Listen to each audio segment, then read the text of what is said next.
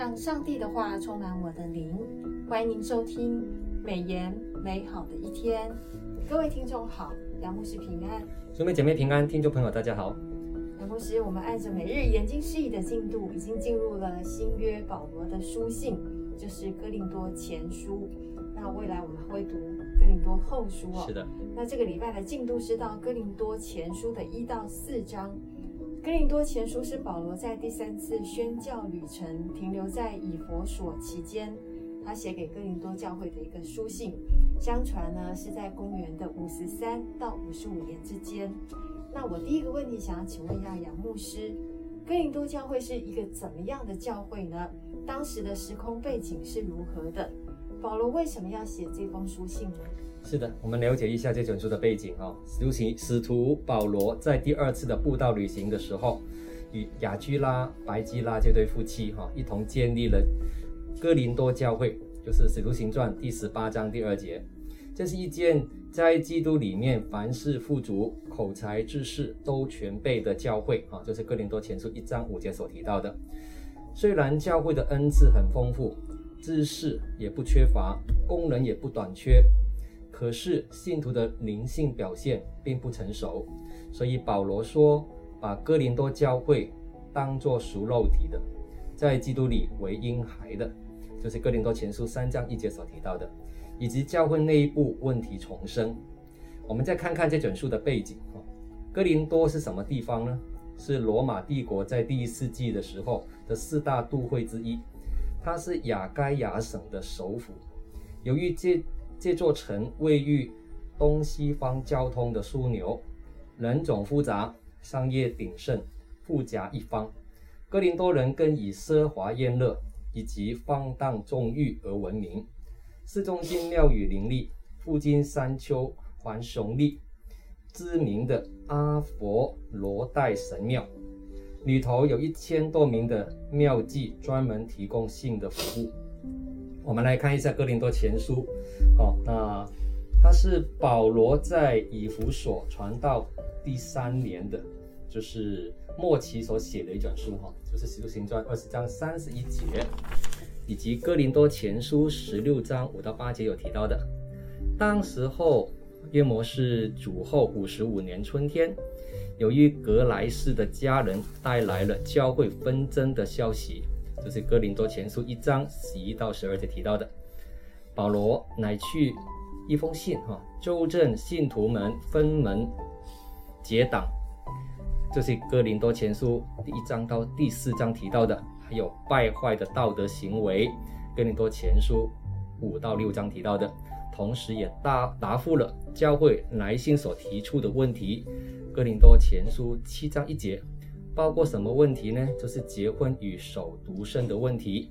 是祭偶像之物的问题，属灵恩赐的问题等等，其中也针对为耶路撒冷教会的穷人募款一件事情来做讨论，吩咐他们要及早的，就是做好准备哦，就是哥林多前书十六章一到三节所提到的。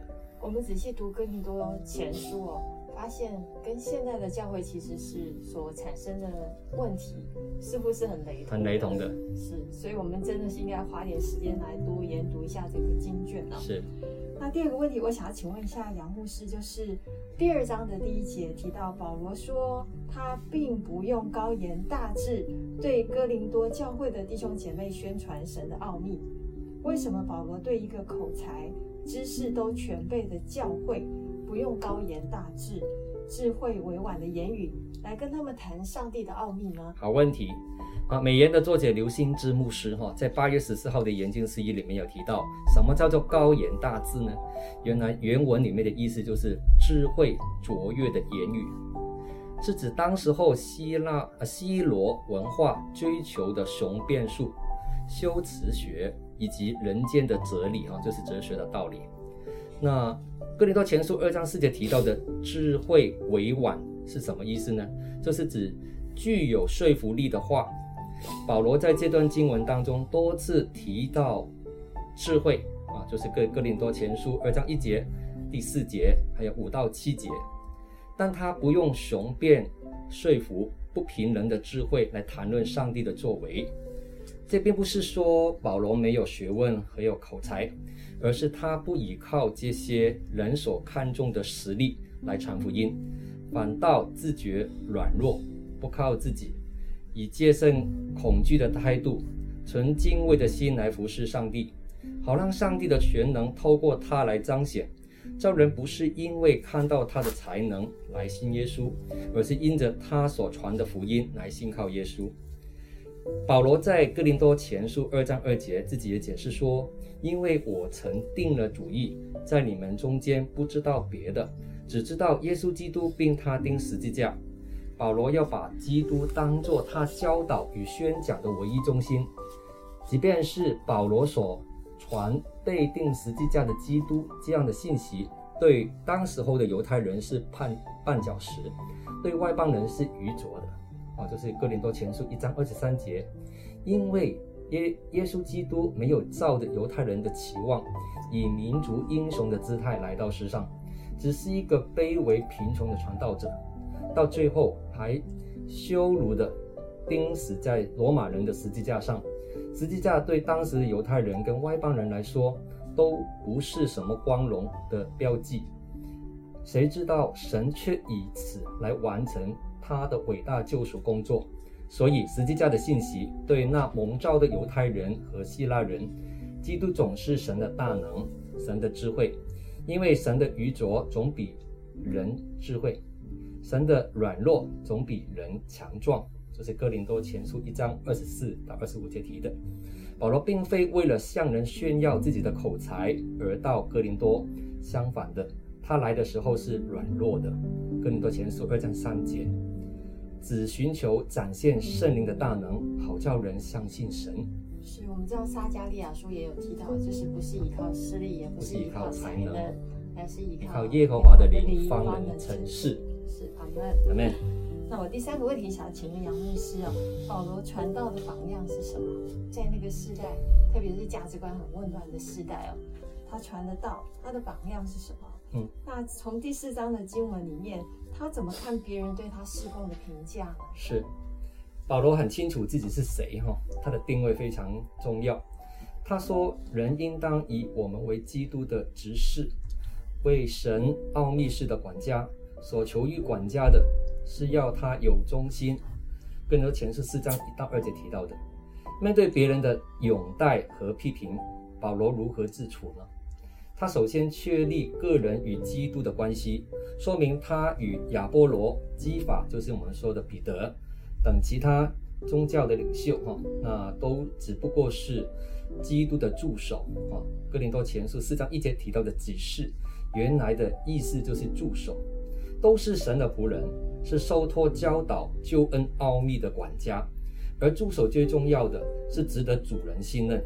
管家是没有自己的意思，只遵从主人的命令办事，忠于所托，对主人交账。保罗给我们一个忠心助手，就是好管家的榜样。保罗指出，别人怎样看自己并不重要，他自己也不判断自己，因为在主来的日子。主有自有他的判断。美言的作者刘兴志牧师在八月十八号的研经释义里面有提到，指出管家做得好或做不好，只有主人裁定。哥林多前是四章四节，旁人没有资格品头论足。如果他们这么做，就是自大僭妄，根本不把主人放在眼里面。如果管家被他们的批评主导，那还真是愚昧无知了，搞不清楚真正的主人是谁。一旦树立准确的自我定位，面对别人的批评的时候，我们就不太容易受到伤害，以及急于反驳别人。是我们不过分看重自己，也不过分看重别人。是有一些信徒会觉得是。他们要追随某一个牧者，或者是某一位这个呃知名的传道人。道人其实保罗在这边也给我们一个很好的一个榜样。那我还有一个问题啊，是这个在哥林多前书里面常会经常出现的一些字眼哦，也趁这个机会来理清一下。第四个问题，想询问杨牧师，请问信徒、门徒和使徒有何区别？啊，这个是很多刚刚信耶稣的朋友所问的问题哈。那首先解答什么叫做信徒？信徒是指凡接受上帝的儿子耶稣基督成为他个人的救主，还有是生命的主的人，并且相信唯有耶稣可以除去世人的罪，在十字架上成就了上帝的救恩，可以与耶稣建立亲密团契关系的人哈。就是哥林多前书一章九节，约翰福音一章十二节所提到的。那第二，我们来看什么叫门徒呢？门徒是指神的儿女，这是信徒，接受了耶稣的差派、差遣，哈，去传天国的福音，就是传道，还有施洗，哈，还有教导，完成主耶稣的吩咐的大使命的人。耶稣的大使命核心就是使万民做我的门徒，奉父子圣灵的名给他们施洗，凡我所吩咐你们的，都教训他们遵守，我就。与你们同在，直到世界的末了，就是马太福音二十八章十八到二十节提到的。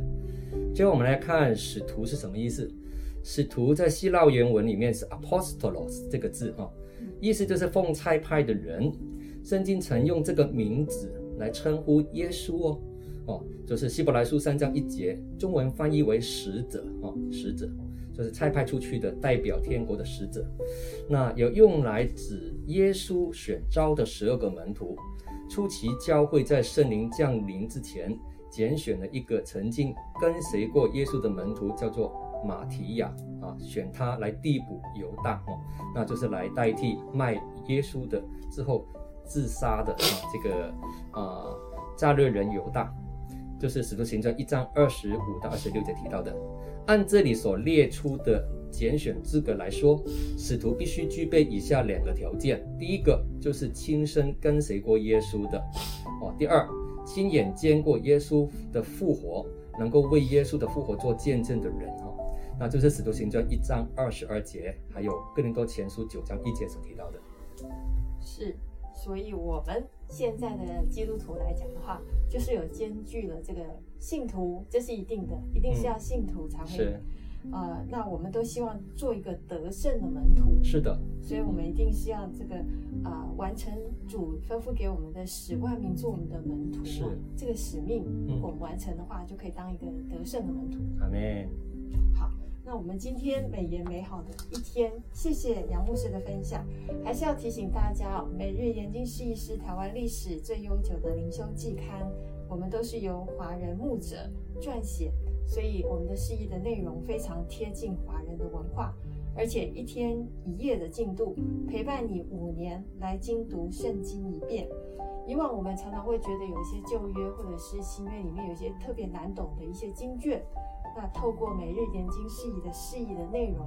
真的是陪伴大家每天来研读，让大家有系标呃有系统有目标目标的来完成这个六十六卷圣经经卷的完成的这个研读。希望大家啊、都能够从每日研经释义当中，透过啊、呃、跟上帝之间的这个互这个亲近，来读他的话语，啊、领受更这个呃更丰盛呃更活泼的生命哦。